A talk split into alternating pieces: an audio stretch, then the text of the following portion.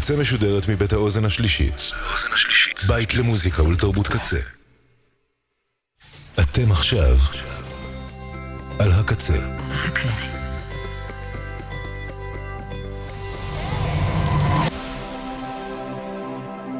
הקצה, הסאונד האלטרנטיבי של ישראל. הקצה. הקצה.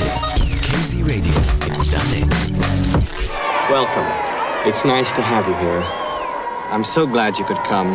This is going to be such an exciting day. I hope you enjoy it. Isn't it about time for somebody's favorite radio program? Radio, what the fuck? Radio Rocky. CinemaScope. Yeah. CinemaScope. CinemaScope. In Yair Rave. So yeah, that's you the are voice. on the radio. That's the radio. I, this is the radio. That's a DJ. No. Hi there.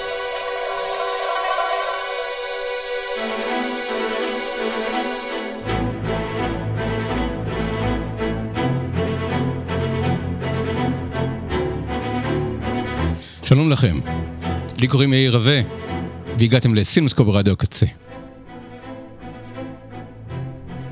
זו תוכנית מספר 381, היום חמישה באפריל 2023, י"ג ניסן תשפ"ג, ערב חג הפסח.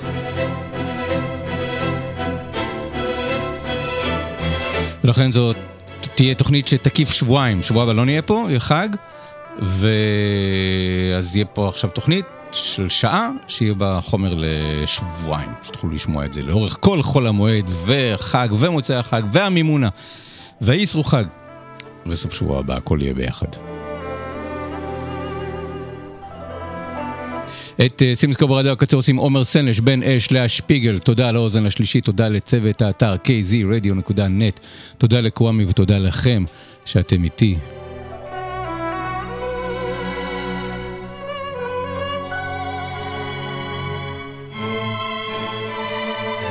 בדרך כלל אה, אחרי אות הפתיחה אני אה, מקריא את כל הטקסטים לצלילי אה, קטע מהפסקול של טנט של כריסטופר נולן שכתב לודוויג גורנסון. אבל היום אני מתחיל עם קטע, כמה קטעים, מתוך הקיסר האחרון, הקטעים שהלחין ריוצ'י סקמוטו ועליהם הוא זכה באוסקר.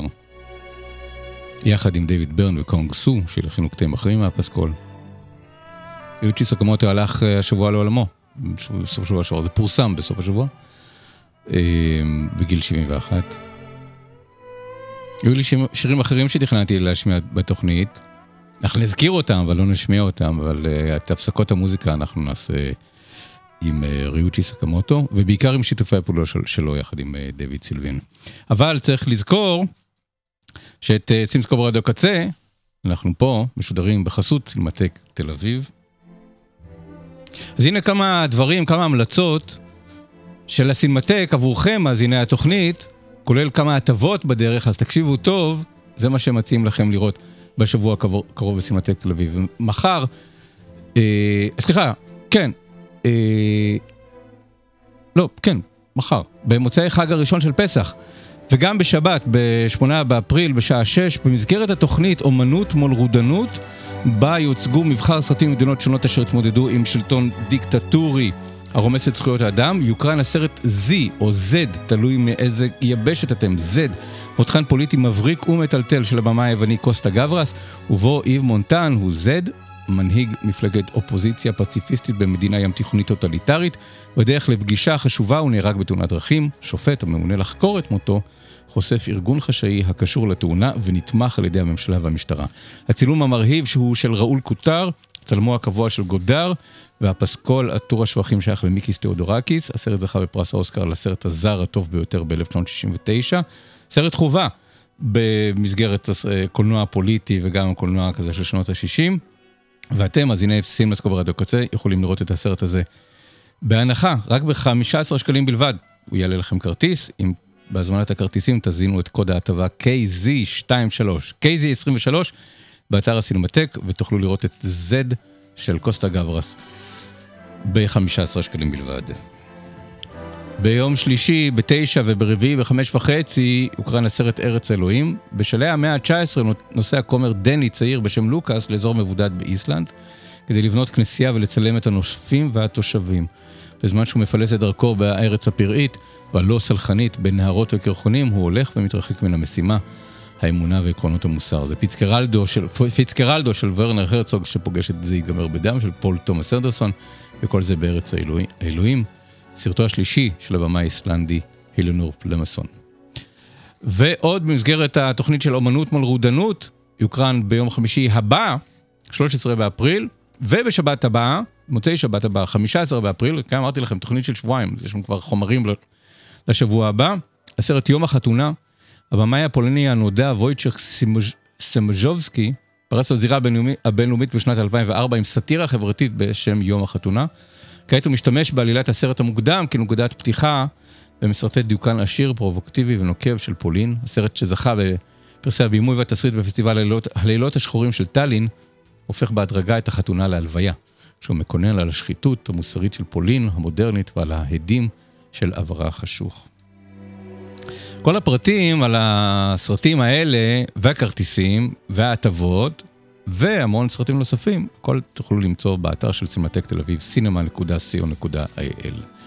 וגם, סינמסקופ ברדיו הקצה משודר בחסות, מעלה, בית ספר לקולנוע וטלוויזיה בירושלים, אם אתם חושבים על לימודי קולנוע, אז uh, תחשבו על uh, מעלה, אם אתם רוצים, אני מלמד שם, אם, אם זה עוזר לכם, אם אתם רוצים להתייעץ. אני יכול לעשות את זה איתכם, וגם אה, יש להם את האתר מעלה.co.il, אה, לקבל שם פרטים נוספים, או לבדוק מתי יש שם יום פתוח. עד כאן החסויות.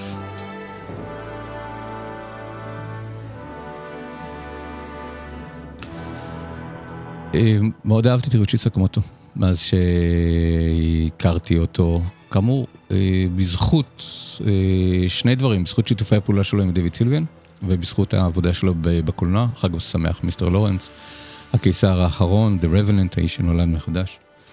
אה, פסקולים נהדרים ויצירות מוזיקליות נהדרות שהוא עשה בין לבין, גם שירים, גם יצירות אינסטרומנטליות. הוא הלחין סרטים גם של נגיסה אושימה, את מקס מולמור, אני זוכר. טאבו, אני זוכר. באמת, מוזיקאי מדהים, אה, שהתחיל כאיש אלקטרוניקה ונהיה איש עובד הכי יפה עם, אה, עם אה, תזמורות. טוב, בואו נדבר קצת על, על קולנוע, נחזור עוד מעט לריוצ'י סקמוטו בהמשך. סרט חדש שעולה ממש במוצאי אה, חג הפסח, מתנה לחג, אני אקרא לזה אפילו מתנה לרגל, זה משחק מילים מאוד מוצלח, לכבוד הרגל. אה, כי זה סרט אה, על, על נעל, ביוגרפיה של נעל. הסרט נקרא Air,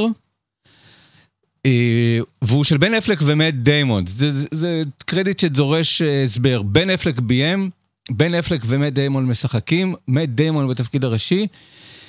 בן אפלק ומט דיימון כתבו את, התס... את הגרסה האחרונה של התסריט שהיא זו שמצולמת, למרות שאין להם קרדיט, יש קרדיט למישהו אחר, שזה התס... כנראה התסריט המופק הראשון שלו לפי, ה...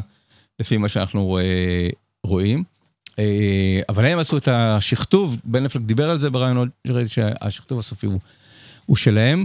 ופה צריך לזכור שהשניים הם זוכי אוסקר על תסריטאות, על סיפורו של וויל האנטינג, ושבן אפלק התגלה לאורך השנים, שחקן ש... שלא תמיד נוח לי איתו, הוא לא שחקן כל כך טוב. אבל הוא מתברר שהוא במאי ותסריטאי ממש טוב, אני מאוד אוהב את רוב הסרטים שהוא חתום עליהם כבמאי או תסריטאי, הוא יודע את העבודה, הוא יודע לעשות עבודה ז'נרית קורקטית. ופה השניים אה, משתפים פעולה אה, בשביל לספר את הסיפור של איך נולדה הדבר, הנעל הזאת שנקראת אר ג'ורדן, איך נולד המותג הזה שנקרא אר ג'ורדן, אה, בתוך חברה שסובלת מבעיות כלכליות, החברה הזאת קוראים נייקי. אה, עכשיו, הקדמה אחת, אם אתם רוצים לדעת איך נייקי נולדה, אז אה, תלכו לראות את הסרט שביים רוברט טאון, גם תסריטאי שנהיה במאי, שנקרא Without Limits, ששם אה, דונלד סאתרלנד מגלם את מייסד נייקי, מאמן ריצה, אה, שמאמן את, אה, את סטיב פריפונטיין, אצן, שרץ יחף, אם אני זוכר נכון מהסרט, זה בילי קרודופ. מעצב עבורו נעל, והיא הופכת להיות הנעל ש, שתהיה נייקי, הנעל הריצה של נייקי. ונייקי שולטת, מסתבר, ככה אני לומד משני הסרטים האלה, אה, Without Limits שמספר את הסיפור של מייסד נייקי, ועכשיו פיל נייט, המנכ"ל של נייקי, אנחנו עשר שנים אחר כך, 1984, ונייקי בצרות. אה, אומנם שולטת בשוק אה, נעלי הריצה, אבל היא מאוד מאוד נכשלת בשוק נעלי הכדורסל. קונברס, All Stars של קונברס ואדידס, הם השולטות בשוק והם משתרכים הרחק מאחור. ואנחנו לומדים שלכל אחת מהם יש אה, מחלקה, כל אחת מהחברות האלה יש מחלקה של לגייס טאלנטים, לגייס אה, כוכבים, כוכבי כדורסל, שיהיו מזוהים עם המותג, פרזנטורים של המותג שלהם, שינעלו את הנעל שלהם, שיצטלמו, שיעשו פרסומות, והתקווה היא שאם הספורטאים יהיו מספיק מצליחים ומפורסמים, ככה גם הקהל ירצה לקנות את הנעליים שהם אה, נועלים. זה, זאת, ה, זאת השיטה. ונשאלת השאלה, איך אה, חברה שאין לה הרבה תקציב ושהיא כושלת, איך היא יכולה להשיג את הכוכבים הגדולים והיקרים שממילא יש, הולכים לחברות הגדולות יותר. כלומר, איך אפשר להשיג מישהו שיצליח להקפיץ את המניות ואת המכירות של, של החברה? פה נכנסת לתמונה הדמות שמגלם אה, מאט דיימון.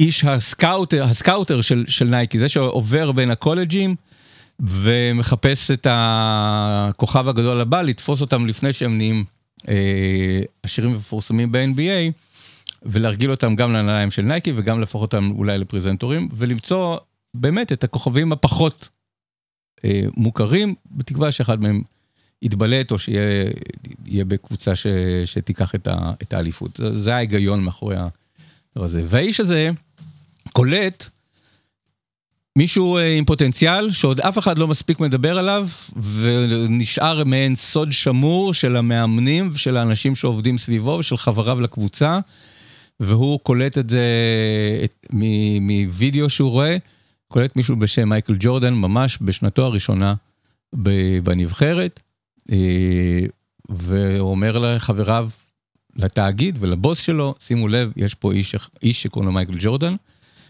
וצריך לה... אנחנו צריכים להש... להשקיע בו, ולא לקחת כמה אנשים זוטרים ול... ולשלם להם אה, משכורת, אלא לקחת איש אחד, לתת להם את... לו את כל הכסף שיש לתקציב החברה, ול...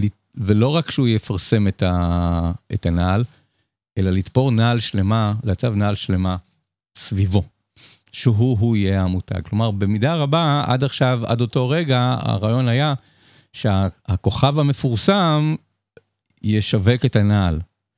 ועכשיו הרעיון שהתאגיד הזה, החברה נייקי, בעצם תשווק את, ה, את הכוכב.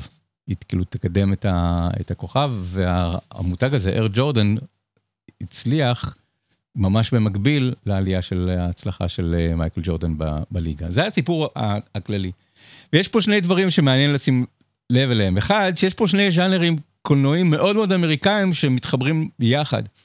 אחד, אה, דרמה תאגידית, אפשר לקרוא לזה. אנחנו מכירים מימינו את הדבר הזה שהתאגיד הוא, ה... הוא הנבל, הוא האיש הרע, הוא המושחת, כן, ארין ברוקוביץ', או כל הדברים האלה שקשורים בתחקירים וב... ובשחיתויות. אבל יש מין ז'אנר קולנועי אמר... מאוד מאוד אמריקאי שמדבר בשבחי התאגיד ובשבחי המותג. המותג כמעין איזשהו סוג של חזון אמריקאי, יוזמה אמריקאית, ה... להלל את, ה... את היזמות האמריקאית, ולהבין שגם במותג הגדול, גם אם מתעסקים בנייקי או. או במקדונלדס או בתאגיד פורד ופרארי, אה, יש את האנשים הקטנים שהם אנשי חזון. שעובדים בתוך החברה הזאת, וצריכים לשכנע, כמו כל אומן אחר, כמו כל יוצר אחר, כמו, כמו כל בעל חזון אחר, כמו כל אנדרדוג אחר, אה, לשכנע את בעלי הבית, את הבוסים, להשקיע ברעיון שלהם דווקא. אה, אז אנחנו מכירים את זה מ... מסרטים, הרשת החברתית, אני חושב שאירון סורקין בשנים האחרונות הפך להיות המומחה ל... לסרטים כאלה, להלל את, את אנשי התאגידים, להציג אותם כאנשים פגומים, שיש להם חזון חזק, משנים את העולם, אבל גם יש לזה איזשהו מחיר.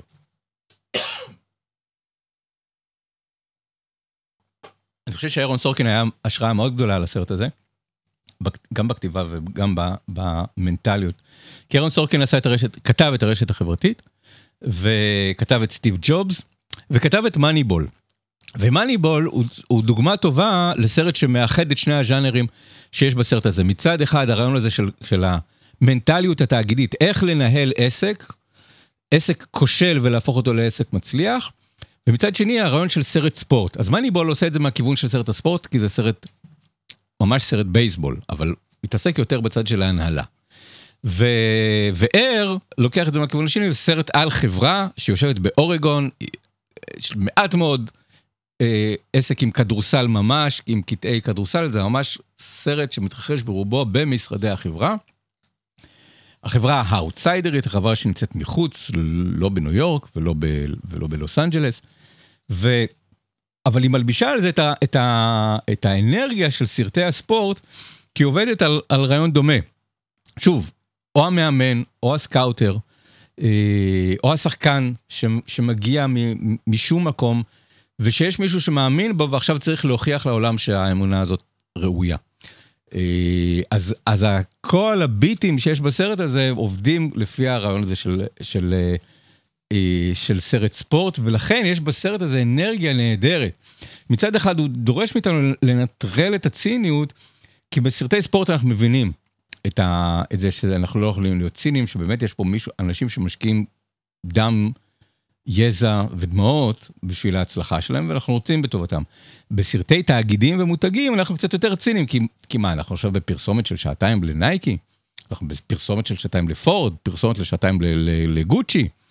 אז, אז, אז יש לנו איזו רתיעה מה, מה, אה, מהסרטים האלה, אז, אבל ההלבשה הזאת של דרמת התאגיד ודרמת הספורט, בתוך זה איזשהו סוג של נימה קומית שנמצאת לאורך הסרט, איזושהי ראייה קצת גם אירונית, כי אנחנו רואים את הסרט 40 שנה אחרי התרחשותו, אנחנו יודעים את סוף הסיפור, גם אם אתם לא בעניינים של, של ספורט והנעלה, אני מניח שאתם יודעים שהאר ג'ורדן זה מותג מצליח ומפורסם. וגם, כן, בגלל שאנחנו יודעים את, ה, את הסוף, אבל גם כשאנחנו רוצים לראות איך הדבר הזה קורה, איך האיש הקטן הזה, האנדרדוג הזה, שלא הכרנו את שמו עד, עד שבא הסרט הזה, הופך להיות בעצם הגיבור ששינה את העולם. ו, ומה שמעניין בסרט זה שמייקל ג'ורדן הוא לא דמות, בוא, הוא, לא רואים אותו אפילו אה, בסרט. הדמויות העיקריות הם, אה, הם, הם, הם אותו scouter, הדמות של מאט דיימון, המנהל של, של, אה, של נייקי, המנהל האקסצנטרי של, של נייקי, פיל נייט, ואימא של מייקל ג'ורדן, שהיא זו שעושה את השינוי הגדול באיך עושים עסקים, במנטליות העסקית של uh, כוכבי הספורט והקשר בין כוכבי ספורט ובין הספונסרים של, של נותני החסויות של חברות הספורט והאופן שבו uh, הכלכלה משתנה, היא משנה את, את, ה, את הסיפור הכלכלי של כל התעשייה הזאת. והופכת אה, שחקן שמגיע מדרום ארצות הברית אחד האנשים העשירים אה, אה, בעולם, בזכות ההצלחה שלו, בזכות המוניטין שלו ובזכות האימא שלו, ש, שמבינה מה הערך האמיתי שלה, אה, של הבן שלה. הסרט הוא פשוט נורא כיפי, נורא כיף לראות אותו, סרט שעובד, אני חושב ש... אני מניח ששני הסרטים ש, שבן אפלק אה, ראה, אה, זה אה, הזאב מוול סטריט, שיש בו איזשהו סוג של דמיון, פח, פחות קשיחות, אבל יש משהו באנרגיה, באופן שהוא גם משתמש במוזיקה. ו... The Big Short, מכונת הכסף. שני סרטים כלכליים יותר, אבל יש משהו באנרגיה, נקרא לזה הסקורסזאית, בשני הסרטים האלה, או בנימה הקומית של אנדי, אנדי מקיי, אדם מקיי, ששני הדברים האלה ניכרים. בסרט של, אה, של בן אפלק, ב, של אר, אה, ולכן הסרט הוא גם משעשע, הוא מצחיק, הוא גם נוגע ללב, וגם באמת מספר סיפור שאתם יודעים ככותרת ב, ב, ב, במגזינים כלכליים, אתם מכירים את, את, ה, את הסיפור, אבל בואו תראו מה קורה מאחורי הקלעים. עכשיו, יש פה עניין ששווה לשים לב אליו כשאנחנו מדברים על, על סרט כזה בתוך קולנוע אמריקאי, של יוצרים כאלה, שבאמת עושים סרטים ללא ציניות. כי תשימו לב שבן אפלק עם ובלי מאט דיימון, לסרטים שלו לפעמים יש בהם משהו wholesome, משהו כזה מעורר השראה, כמו סיפורו של וויל הנטינג, לפעמים יש בו משהו אפל יותר, כמו The Town, אה, ש... גנב עירוני. כלומר, אפשר לראות משהו מה, מהאקלים התרבותי, או האקלים של... שבתוכו הוא פועל, על פי הסרטים ש... אה, שהוא עושה, כשהמצב הכלכלי יותר קשה, אז הוא עושה סרט על, על, על גנבים, כשהמצב, שיש איזושהי אולי נימה מסוימת של אופטימיות, או איזשהו רצון לקרוא, לחזור לת, לתקופה ש, שמעוררת בנו איזשהו סוג של השראה ואופטימיות, אז הוא עושה סרט כזה, שהוא באמת עם אפס ציניות, זה צריך לשים לב לזה, סרט שבאמת גורם לנו אה, אה, להריע ולהשתעשע, ולשים בצד את העניין הזה שאנחנו רואים. פרסומת לנעל. עכשיו, אני מניח שזה פרסומת לנעל שלא זקוקה יותר לפרסומת שלנו, כלומר, המותג הזה מספיק חזק גם בלי הסרט הזה. אז אפשר לספר את הסיפור שלו. אה, ושוב, ראיתי רעיון עם בן אפלק שהם לא ביקשו אישור אה, מנייק, הם, הם הראו להם את הסרט, אבל אה, הם לא היו צריכים לבקש, זה משהו באמריקה שאפשר לעשות את הדברים האלה. הוא כן ביקש אישור ממייקל ג'ורדן, הוא אמר שהוא, שהוא לא היה עושה את זה אם מייקל ג'ורדן לא היה. מאשר, ומייקל ג'ורדן אה, אמר רק בתנאי שאת אימא של, אימא שלי, אימא שלו, תגלם ויולה דייוויס, ואכן ויולה דייוויס מגלמת את, אה, את אימא שלו. אז מה שמעניין ב... ב... אה, ב, בסרטים האלה זה שאנחנו רואים שם את, את, את, את הבן אפלקיות של הדבר הזה, את הבן אדם שלוקח את ה... את הז'אנר, מחדד אותו, משחיז אותו, לכאורה אין פה קולנוע גדול, אה, אבל יש את האנשים הקטנים ש... שעושים את העבודה שלהם. ופה צריך לזכור את, ה... את, ה... את העולם שבתוכו בן אפלק ומט דיימון פועלים. כי הם אומרים לנו, שימו לב, אנחנו מספרים לכם סיפור על נעל, אבל נעל זה עיצוב, נעל זה חזון, נעל זה מישהו ש... הרבה אנשים שצריכים להיות מאוד מוכשרים לפני שזה יהפוך למותג הזה. ומה אנחנו עושים פה, או הם אומרים בעצם? אה, אנחנו עושים סרט. סרט נעשה על ידי אנשים שזה הכישרון שלהם, שזה התשוקה שלהם, שזה הדבר הזה. אנחנו אמנם עובדים בתוך תאגיד גדול, בתוך אולפנים הוליוודיים, ובסופו של דבר יש מערך מאוד גדול של שיווק, של יחסי ציבור, ושל כוכבים, ושל מותגים, ושל איזשהו סוג של עניין כלכלי, אבל הכל מתחיל מאיזשהו חזון של, של בן אדם. ובמקרה הספציפי של הסרט הזה זה מעניין, כי מי שעומד מאחורי הסרט הזה זה, זה חברת אמזון.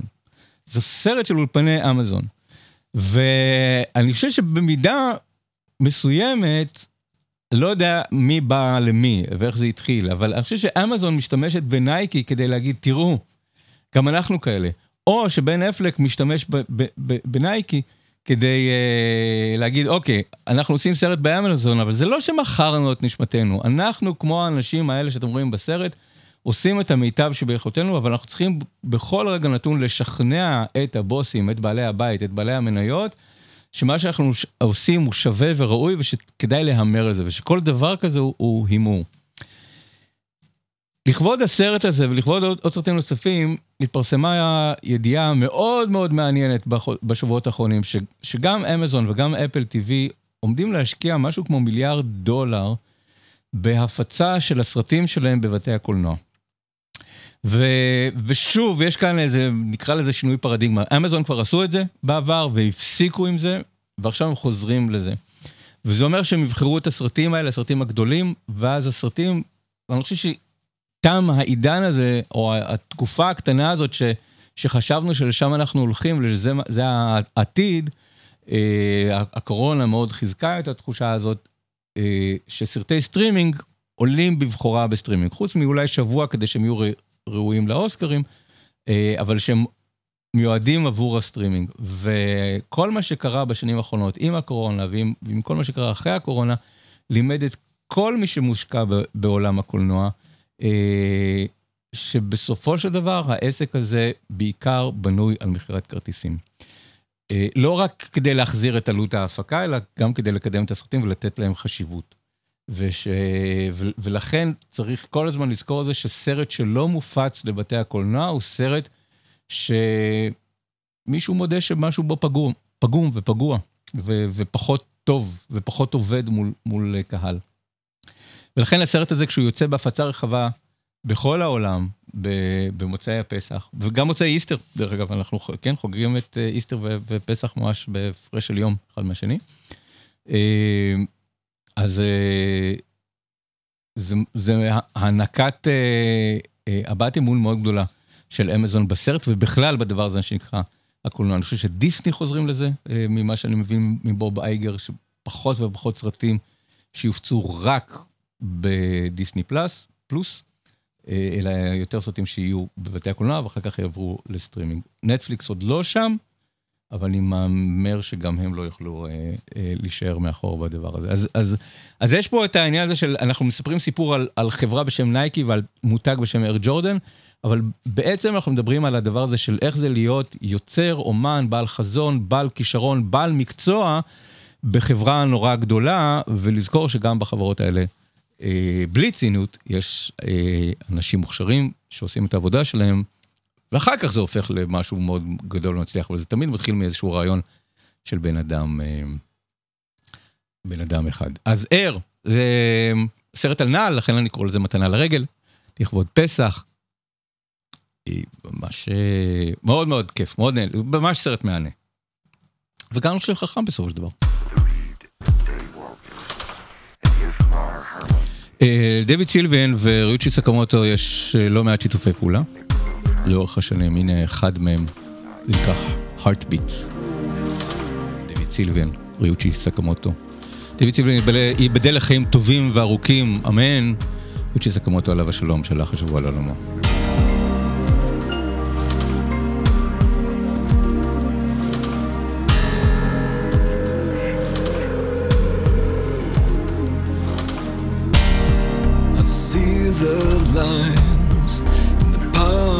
Of its hand now. I listen hard, but no words spring to mind.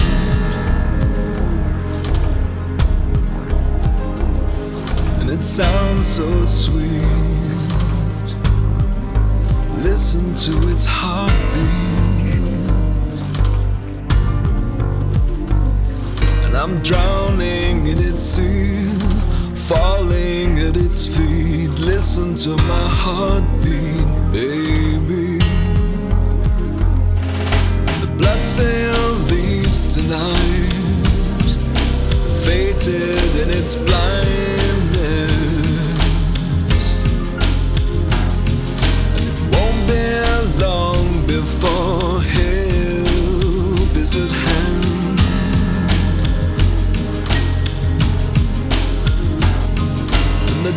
Darkness sleeps, cushioning the heartbeat. And I killed the captain, sank the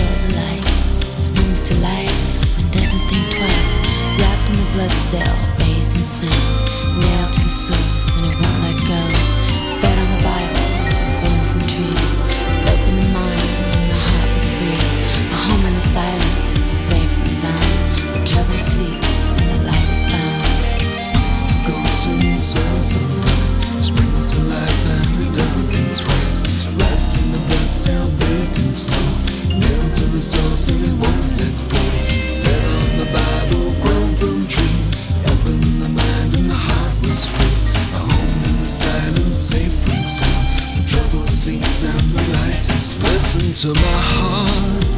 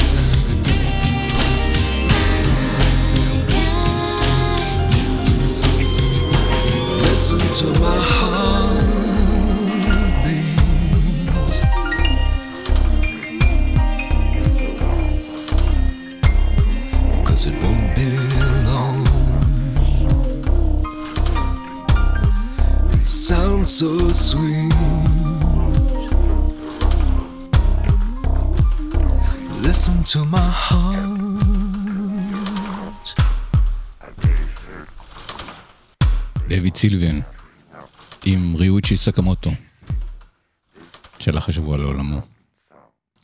heartbeat, אנחנו נשמע עוד, אה, עוד מהם ביחד בהמשך. באיזה מהסרטים שיוצאים השבוע בקולנוע תוכלו לשמוע שיר של ביסטי בויז? באיזה מהסרטים שיוצאים השבוע בקולנוע תוכלו לשמוע את מיטב לעיתי שנות ה-80, תחילת שנות ה-80? התשובה היא שניים.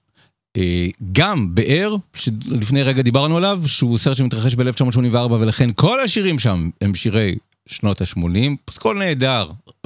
תכננתי להשמיע כמה קטעים מתוכו בתוכנית, אבל נקדיש את זה לריוצ'י סקמוטו בסופו של דבר, שזה גם קשור לשנות ה-80. והשני הוא אה, האחים סופר מריו, שגם הוא יוצא בסוף השבוע הזה, או במוצאי החג, אה, לבתי הקולנוע בארץ ובעולם. הפקת אנימציה של אה, אולפני אילומיניישן, האולפנים שהביאו לכם את אה, המיניונים, אה, יחד עם חברת נינטנדו. אז הרבה מהדברים שיכלתי להגיד על, על השיתוף פעולה של נייקי, סרט על נייקי, אפשר להגיד על סרט שמבוסס על דמויות של, של נינטנדו. שוב, לכאורה אתם נכנסים לפרסומת של, שע, של שעה וחצי, הפעם סרט קצר, שעה וחצי, של, עם הלוגו של נינטנדו ועם הדמויות של נינטנדו ועם אחים סופר מריו ודונקי קונג ובאוזר וכל הדברים שאולי שיחקתם בהם בשנות ה-80 ואילך, ועוד ניסיון להפוך, לעשות כזה סינרגיה, להפוך משחק מחשב, משחק וידאו, לסרט, לסרט אנימציה. או לסרט קולנוע בכלל, זה לא הפעם הראשונה שאחים סופר מריו מגיעים לקולנוע, אבל זה פעם ראשונה שהסרט הוא חצי מוצלח. אבל לפני שנדבר על זה, אני סקרן לדעת מה קורה פה.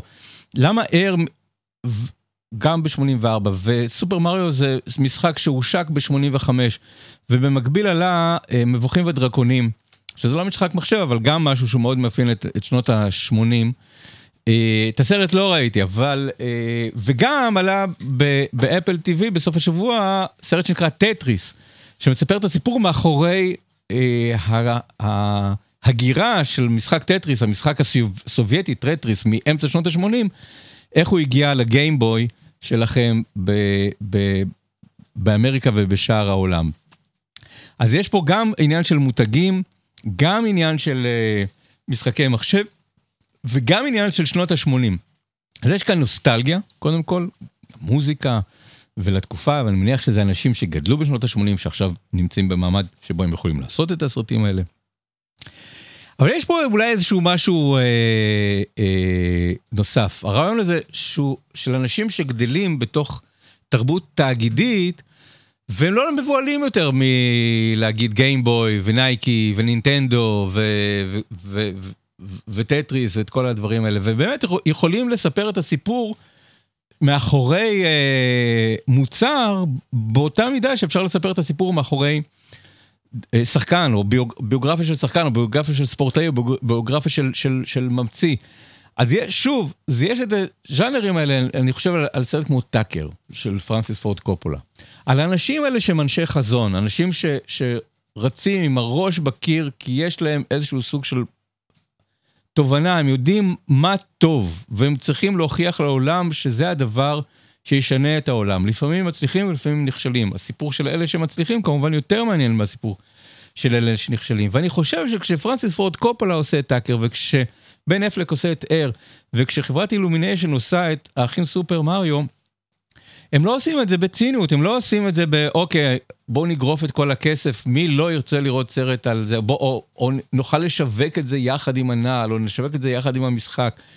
כל מיני דברים כאלה שאני מניח שיש כן אנשים שיחשבו על זה בשלב השני, של איך למכור את הסרט ואיך לשווק את הסרט ואיך למקסם את ההכנסות מהסרט, אבל אני חושב שהרעיון שה, בכל הדברים האלה זה שאנשים אומרים, תקשיבו, לעשות את הדברים האלה שהם נורא ברורים עבורכם, שהם נורא מסחריים, שהם נורא מכניים, אה, צריכים אנשים שיחצו את הקווים ויהמרו על החיים שלהם ועל הקריירה שלהם. אז מאט דיימון אומר, אני מוכן להמר על הקריירה שלי על הדבר הזה. בטטריס, הסרט אה, טטריס, טרון אג'רטון, שגילם את, את אה, האיש שהיה ב Rocketman, אלטון ג'ון, מגלם איש ש... שמנסה לשווק משחקי ארקייד ווידאו ומחשב, ורואה את הדבר הזה שנקרא טטריס, וקולט תוך חמש דקות שהדבר הזה הוא הדבר הגדול הבא. והוא הולך וחוצה את מסך הברזל, זה, זה משחק שהומצא ב, ב, בברית המועצות, ומנסה להשיג את הזכויות בחברה דיקטטורית וקומוניסטית, שבה אה, האיש שהמציא את התוכנה הזאת, שמח לשתף פעולה, אבל יש את מיכאל גורבצ'וב, ומצד שני יש את רוברט מקסוול, המיליארדר הבריטי, שגם הוא רוצה את, ה, את הדבר הזה. הסיפור של טטריס והסיפור של נייקי מאוד מאוד דומה, של מישהו עם חזון שנלחם בכוחות גדולים ממנו וצריך לשכנע את, ה, את בעל המותג, את הממציא, אה, ללכת דווקא איתו. ההבדל הוא בטטריס, אה, הוא שפתאום זה הופך לעניין דרמת ריגול של, שלמה עם הקג"ב ונפילת מסך הברזל, ו, ובאיזשהו שלב אמרתי לעצמי, טוב, זה יותר מדי, זה לא יכול להיות שכדי שאנחנו נוכל לשחק בטטריס בגיימבוי שלנו, מישהו הלך לש, לסכן את חייו ולהפיל את המשטר הקומוניסטי כדי לעשות את זה. בסוף הסרט יש כל מיני קטעים, קטעי וידאו, דוקומנטריים, כדי להוכיח לנו שכנראה כל מה שקורה בסרט אמת הוא. לי זה היה יותר מדי. הערבוב הזה בין לקחת סיפור שהוא אמור להיות קומדיה בסופו של דבר, ולספר את זה בצורה קצת כסרט ביון, סרט ריגול, ולהגיד, תראו איך הברחנו את טטריס אה, למערב. אה, אז טטריס היה לי קצת, אה, לא מספיק מהנה בשביל סרט המשחק מחשב. לעומת זאת, אה, סופר מריו ברדוס, האחים סופר מריו, אני חושב שהוא פותר יפה אה, כל מיני שאלות ש... ששאלנו את עצמנו איך אפשר לספר את הסיפור הזה בצורה קולנועית. איך אפשר לספר סיפור של משחק ארקייד, של שתי דמויות שצריכות לטפס ולרוץ ולקפוץ ולחמוק מפצצות ולהילחם ב... ב... בדמויות ולאכול פטריות כדי לקבל כוחות או להיזהר מפטריות אחרות שמחלישות את הכוחות. איך אפשר להפוך את זה ל... ל... לסיפור קולנועי? זה אחד הדברים ש... שכל פעם שיש עיבוד למשחק מחשב, בייחוד למשחקי הארקייד, זה, זה, השאלה הזאת אה, עולה, הרי אין באמת עלילה. מצד שני, אם חושבים על זה, משחקי המחשב והקולנוע האמריקאי של 40 השנים האחרונות מאוד דומים. בעולם סרטי ההרפתקאות, אתם, יש לכם משימה, אתם יוצאים לדרך, הולכים, אם הצלחתם, המשימה הבאה תהיה יותר קשה, ובדרך קיבלתם עוד כוחות, עוד, עוד אפשרויות. כלומר, אם מסתכלים על סרטי ההרפתקאות, מאינדיאנה ג'ונס ב-81 ועד הסרטים של מארוול בימינו, הם מאוד בנויים כמו סרט, אה, משחקי אה, מחשב. בין אם זה ארקד, בין אם זה העולמות האלה שנקראים קווסטים, או לא יודע אם עדיין קוראים להם קווסטים. הסרט, אה, משחקים היותר אימרסיביים. אה, אני לא יודע מה השפיע על מה, אני חושב ש, שמשחקי המחשב בסופו של דבר התחילו מזה שהם מושפעים מקולנוע, אבל, אבל בהמשך הקולנוע מאוד מושפע. רואים שהקולנוע של ימינו נעשה על ידי גיימרים, על ידי אנשים שחושבים במערכות נתונות, של יש משימה, לגמור את המשימה, להשיג משהו במשימה הזאת, לעבור למשימה הבאה ברמ, ברמה יותר, אה, רמת קושי יותר, אה, יותר אה, גבוהה, ולהמשיך הלאה עד ולכן אנחנו גם רואים את ההתכה הזאת בין עולמות משחקי המחשב ועולמות אה, הקולנוע. אני חושב אחד הדברים ש, שסקרנו אותי, או שעניינו אותי בשנים האחרונות, זה סרט של דיסני, שנקרא רלף ההורס, וגם סרט ההמשך שלו, שהוא לא עיבוד לסר, למשחק מחשב, אלא סרט שמדבר על משחקי מחשב. ואני חושב שהוא פיצח לא מעט מה, מהנקודות ההשקה בין מה דומה במשחק מחשב, בין משחק מחשב ל... לסרט קולנוע, לסרט קולנוע אמריקאי של הרפתקאות ושל, ושל משימות ושל אקשן. אה, אז הנה מגיע אחים סופר מריו, שכבר הייתה הפקה קודמת לא מאוד מוצלחת, ואני שואל את השאלה האם זה יכול להיות מעניין. אז קודם כל, אני אגיד שאני חושב שהפתיחה שלו מצוינת. ההתחלה של אחים סופר מריו, המערכה הראשונה, באמת טובה, כי היא, היא, היא עושה וי על כל הדברים שכל מי שחשש מהעיבוד הזה, אה, חשש ממנו. דבר אחד שאנשים באמריקה, זה איזושהי רגישות אמריקאית שאין לנו את זה בכלל בארץ, אני לא ראיתי את הגרסה המדובבת, אני לא יודע איך יעשו את זה. אחד הדברים שהאמריקאים מאוד חששו, מה יעשו עם המבטא? המבטא הזה של אחים אה, סופר מריו, שהוא מאוד איטלקי, איי אממי, מדברים במבטא מאוד מאוד איטלקי, שנחשב לא politically correct כיום להשתמש באיזשהו סוג של, גם הקלישאה הזאת של איך מייצגים איטלקים, גם בניכוס תרבותי, ובוודאי כשמלהקים את קריס פרט הלא איטלקי לתפקיד הראשי, מה הוא יעשה עכשיו מבטא? העולם הזה של המבטאים מאוד יצא מהאופנה בקולנוע, היום אי אפשר לעשות סלאח שבתי. או לא, לא כמו שהוא נעשה אז, אה, או את סרטי הבורקס, זה, בקולנוע האמריקאי, בקולנוע הזאת ש, ש, שאנחנו מדברים עליו, זה מאוד קשה לעשות את זה. והם פותרים את זה מאוד יפה, פתרון פשוט נהדר. האחים סופר מריו מדברים ככה בשביל המותג שלהם, הם עושים פרסומת, בפרסומת הם נותנים כבוד, כבוד למורשת האיטלקית שמהם הם באים, והם מדברים עם המבטא האיטלקי בתור מהגרים איטלקיים, או בנים למהגרים איטלקיים אמריקה, בניו יורק, בברוקלין, אבל בינם ובין עצמם הם לא מדברים ככה, הם עושים את זה בשביל המותג, בשביל הזיהוי, בשביל השואו, כדי שאנשים יזכרו את, אה, את אה, אותם בתור אה, אינסטלטורים, הם צמד אינסטלטורים בברוקלין. והם נלחמים ב, ב, ב, במישהו שהוא המתחרה הגדול שלהם, והם מגלים צינור תת-קרקעי שמעביר אותם לעולם אחר, העולם הזה הוא עולם של מלחמה, יש את הנסיכה הטובה, ויש את מולה איזה פולש חייזרי בשם באוזר, והם מגיעים לשם ועוזרים לנסיכה להילחם בבאוזר, ואנחנו מבינים שמריו, אה, הוא מאוד טוב בכל מה שקשור בקפיצות ובריצות ובקואורדינציה. להבדיל מאחיו לואיג'י, שהוא אה, יותר קלאמזי, הוא פחות, אה, אה, פחות מוצלח בדברים האלה. וכל הדברים שלמדנו עליהם במערכה הראשונה באים לידי ביטוי במערכה השנייה. אני מודה שברגע שהסרט הופך להיות רצף, שזה עיקר המערכה השנייה, רצף של אוקיי, תיכנסו למבוך הזה, תיכנסו למשימה הזאת, תבצעו אותה, תגיעו לצד השני ותוכלו להמשיך הלאה למשימה הבאה. ברגע שזה נהיה רצף של דברים כאלה, הסרט אה, נהיה קצת מתיש, וחוזר על עצמו, ובאמת הופך להיות מעין צפייה בווקפרו של, של אה, אה, משחק מחשב, ואין בו את, ה, אה, את, את החן שהייתה בפתיחה, שבאמת הפך, הפכה את, אה, את, את, את האחים סופר מריו לדמויות שמעניין לעקוב אחריהם, שברור מה הם רוצים וברור מה, אה, מה הולך לקרות. ברגע שאתם מתחילים את, ה, את הסרט בברוקלין, והמוטו שלהם זה אנחנו נציל את ברוקלין, ואז הם עוברים ל, לעולם הבא, ברור שהסרט יצטרך להיגמר גם במקום שממנו הם יצאו, ובאמת יצטרכו באופן ליטרלי להציל את, את ברוקלין. אז שם בסוף הסרט שוב יש איזשהו רגע. אני חושב, ש, אני חושב שהדבר, לפחות מה שאני הרגשתי, שכל פעם שהאחים סופר מריו פעלו פה בעולם שלנו, ומצאו דרך, יוצרי הסרט, ימצאו דרך להביא את העולם הזה של המבוכים וה, וה, והמשימות והקפיצות והסולמות וה,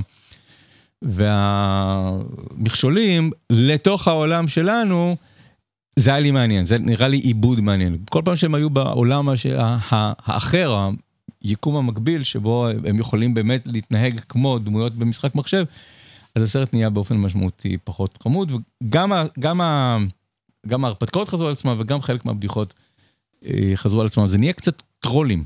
היה שם כזה מין משהו כזה שהזכיר לי את, אה, את אה, טרולים, שזה הפקה של DreamWorks, לא של אילומיניישן, אבל חלק מהפתרונות היו פתרונות דומים. אז, אז הסרט של שעה וחצי מאוד לא אחיד, אבל הוא חלק ממשהו שקורה כרגע בקולנוע של לחזור למותגים, לחזור לשנות ה-80, לחזור למוזיקה של שנות, של שנות ה-80, ו...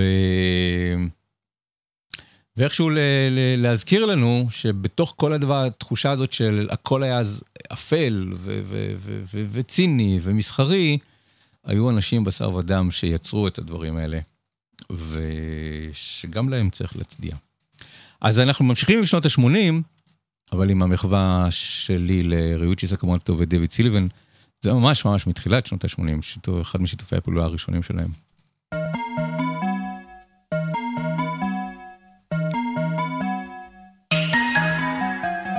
נקרא במבו האוזז. זה מאוד מעניין שכש... אה, ברנרדו ברטולוצ'י עשה סרט על סין, הקיסר האחרון, הוא פנה למלחין יפני.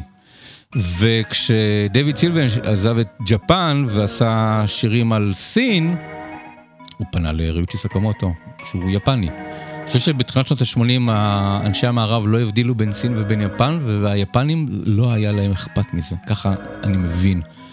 את כל הדברים האלה. במבו האוזס, יוצ'י סקמוטו, דיוויד סילבין.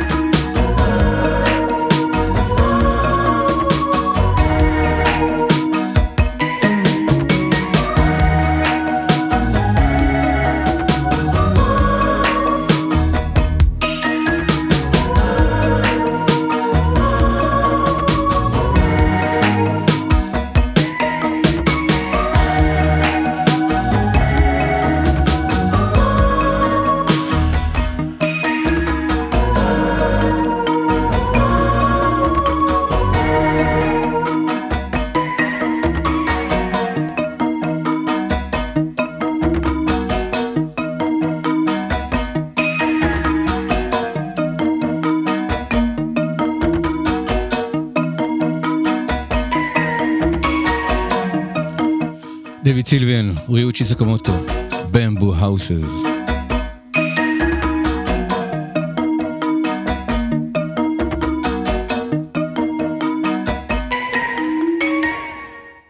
אם ההורים שלכם שואלים אתכם, אה, זה מצחיק, אני, תוך כדי שאני אומר את זה, אני מבין שאני פונה אליכם בתור אלה שהם לא ההורים. אם אתם שואלים את הילדים שלכם, אם יש משהו טוב לראות עכשיו בבתי הקולנוע למבוגרים, משהו עם באווירת החג, או משהו שמתאים לצפייה לכל המשפחה ביחד, לא אינפנטילי מדי, ו... ויש בו משהו שהוא גם מתאים לחג, תגידו שכן. יש סרט שנקרא תישאר איתנו, סרט צרפתי שכבר רץ שבועיים בקולנוע לב, בבתי הקולנוע הנוספים, ואני חושב שהוא סרט שנורא מתאים לפסח. קודם כל הוא סרט מאוד יהודי, והוא עוסק משהו בדינמיקה הזאת של איך זה לחיות ביחד ב, ב, ב, במשפחה, במשפחה אחת, משפחה יהודית אחת, ואני מודה שזה סרט שכל החמורים שממנו הוא עשוי, האופן שזה, זה לא סרט שהיה אמור לשמח אותי או לעניין אותי, אבל הוא סרט מרתק, וכדאי לשים לב אליו, הוא באמת מין סרט כזה שאם מחפשים לראות משהו, לעשות מין ליל סדר קולנועי, או ללכת במהלך אה, החג לראות סרטים עם ההורים המבוגרים, לא, לא סרטי אנימציה מדובבים, זה, כן, ארכיב סופר מריו. אם אתם כבר מבוגרים, וההורים שלכם כבר מבוגרים, אתם רוצים לראות סרט ביחד, אז תישאר איתנו, אה, הוא בחירה טובה. הסרט אה, החדש של הקומיקאי גד אלמליח, או אלמלא, קומיקאי צרפתי מצליח, מפורסם, כיכב בסרטים, עשה סטנדאפ, אפילו היה השיק קריירה אמריקאית, יש לו special סטנדאפ באנגלית בנטפליקס. והוא כתב וביים סרט שמבוסס על, ה, על שיבתו לצרפת אחרי ההצלחה האמריקאית שלו. הוא חוזר הביתה להורים שלו, לבית ההורים שלו, ומה שמעניין זה שהוא מצלם את זה בבית ההורים שלו ומשתמש בהורים האמיתיים שלו לגלם את הוריו האמיתיים, כלומר יש פה כמעט איזה מעין דוקו דרמה. הוא מספר סיפור אמיתי שקרה לו. שבו אה, הוא עבר איזשהו משבר אמונה, הוא גדל במשפחה יהודית, יהודית דתית כזה, יהודים ש... שעושים קידוש והולכים לבית כנסת ו... ו... ו... ומדברים קצת עברית בבית וגדל מלך. אם תפגשו אותו כי הוא מסתובב לפעמים בארץ, יודע קצת עברית, הוא יבין את העברית שלכם, ירדה לכם לענות, אה, לענות בעברית, יש לו הרבה חברים ישראלים. אה, מין איזשהו סוג של אה, תרבות יהודית, ישראלית, אה, מרוקאית. אה, בצרפת, בפריז, אה, והוא חווה משבר, אה, לא רק משבר אמונה, משבר דת ממש, והוא חושב להתנצר. והוא חוזר הביתה, והוא מאוהב במריה הקדושה, ויש לו ממש תוכניות לעבור תהליך של התנצרות, וכשההורים שלו מגלים את זה, עולמם חרב עליהם. זה, זה, לא, זה לא כמו שבן ד, דתי חוזר בשאלה, או בן חילוני חוזר בתשובה, זה איזשהו סוג של משהו של ממש להפנות עורף לתרבות השלמה שההורים של, שלו גידלו אותו. וזה, והוא מספר גם סיפור מעניין, שכילד בק, בקזבלנקה במרוקו, לפני שהם היגרו לצרפת, אה, הרעיון היה שלילדים היהודים אסור, וגם המוסלמים, אסור בשום אופן להיכנס לכנסייה. וכנראה שזה יצר אצלו איזשהו סוג של תשוקה מאוד גדולה להיכנס לכנסייה. והוא נדלק על מה שהוא רואה שם, והוא הולך לחקור את הדבר הזה, האם מתאים לו יותר להיות אה, אה, נוצרי. עצם זה שהוא עושה את הכל אה, עם ההורים האמיתיים שלו, ועם אחותו האמיתית, ועם הכמרים האמיתיים, ועם הרבנים האמיתיים ש, ש, שמנסים לשכנע אותו לכאן או לכאן, אה, זה, זה אומר שכאילו הסרט הזה קודם כל קרוב לליבו, אבל גם הוא מנסה להיות כמה שיותר אה, אמין ו- וקרוב לסיפור אה, כפי שהוא קרה באמת, ללא שקרים. ואני מודה שהסרט הזה, אה, יש בו משהו יפה, יש בו משהו אה, שהרגשתי כנות נורא גדולה, לב מאוד גדול, ורצון באמת אמיתי להשתמש בקולנוע כדי לפצח את העניין הזה של הזהות, זהות ודת, זהות ומשפחה. אה, ואת המתח הזה, וקצת אולי רצון להשתמש, לביים את ההורים, כדי לגרום להם אה, להבין אותו יותר, לשמוע את הצד שלו, להשתמש בקולנוע כמעין דינמיקה משפחתית. ויש לסרט כמה פתרונות עלילתיים מאוד יפים, מאוד אלגנטיים, מאוד חכמים. אה, שקצת מזכירים גם את יהודי טוב של, אה, של האחים כהן במסע שלו בין רבנים ורבניות בחיפוש אחר אה, תשובה ומשמעות, גם האימא שהולכת להתייעץ עם, עם חכמי הדת. גם אצל הנוצרים וגם אצל היהודים, והמסר הכללי שיהודי לא יכול להפסיק להיות יהודי. אז יש בסרט הזה המון יהדות, המון יידישקייט, הרבה קונפליקטים דתיים בין ילדים ובין הורים ובין יהודים ובין נוצרים. והפתרונות שלו, בין אם הם קרו באמת או בין אם הוא המציא אותם לסרט, הם פתרונות חכמים ומקסימים ושבו את הלב שלי. מאוד מאוד חיבבתי את הסרט הזה, נקרא תישאר איתנו. שכתב ב"ים גדל מנך והוא גם בתפקיד הראשי, סרט מלא חן ולב אה, ומאוד מאוד יהודי. אנחנו נסיים עם ה... אולי ההמנון הכי גדול ומפורסם, שכתב אה, ריצ'י סקמוטו. לפסקול אה, חג שמח מיסטר לורנס, ואז הוא שלח את זה לדייוויד סילבן, שיכתוב לזה מילים, ודייוויד סילבן שלח לו את ההקלטה, והוא אמר, רגע, אני הלחנתי כבר את השיר, אתה לא צריך להלחין אותו מחדש. הוא אומר, לא, תנגן אותו ותשמיע את השיר שלי ביחד, וככה נוצר השיר הזה. Forbidden Colors. ועם זה אנחנו מסיימים סימס קברדו קצה, חג שמח, פסח שמח, אנחנו נהיה פה בעוד שבועיים. to believe.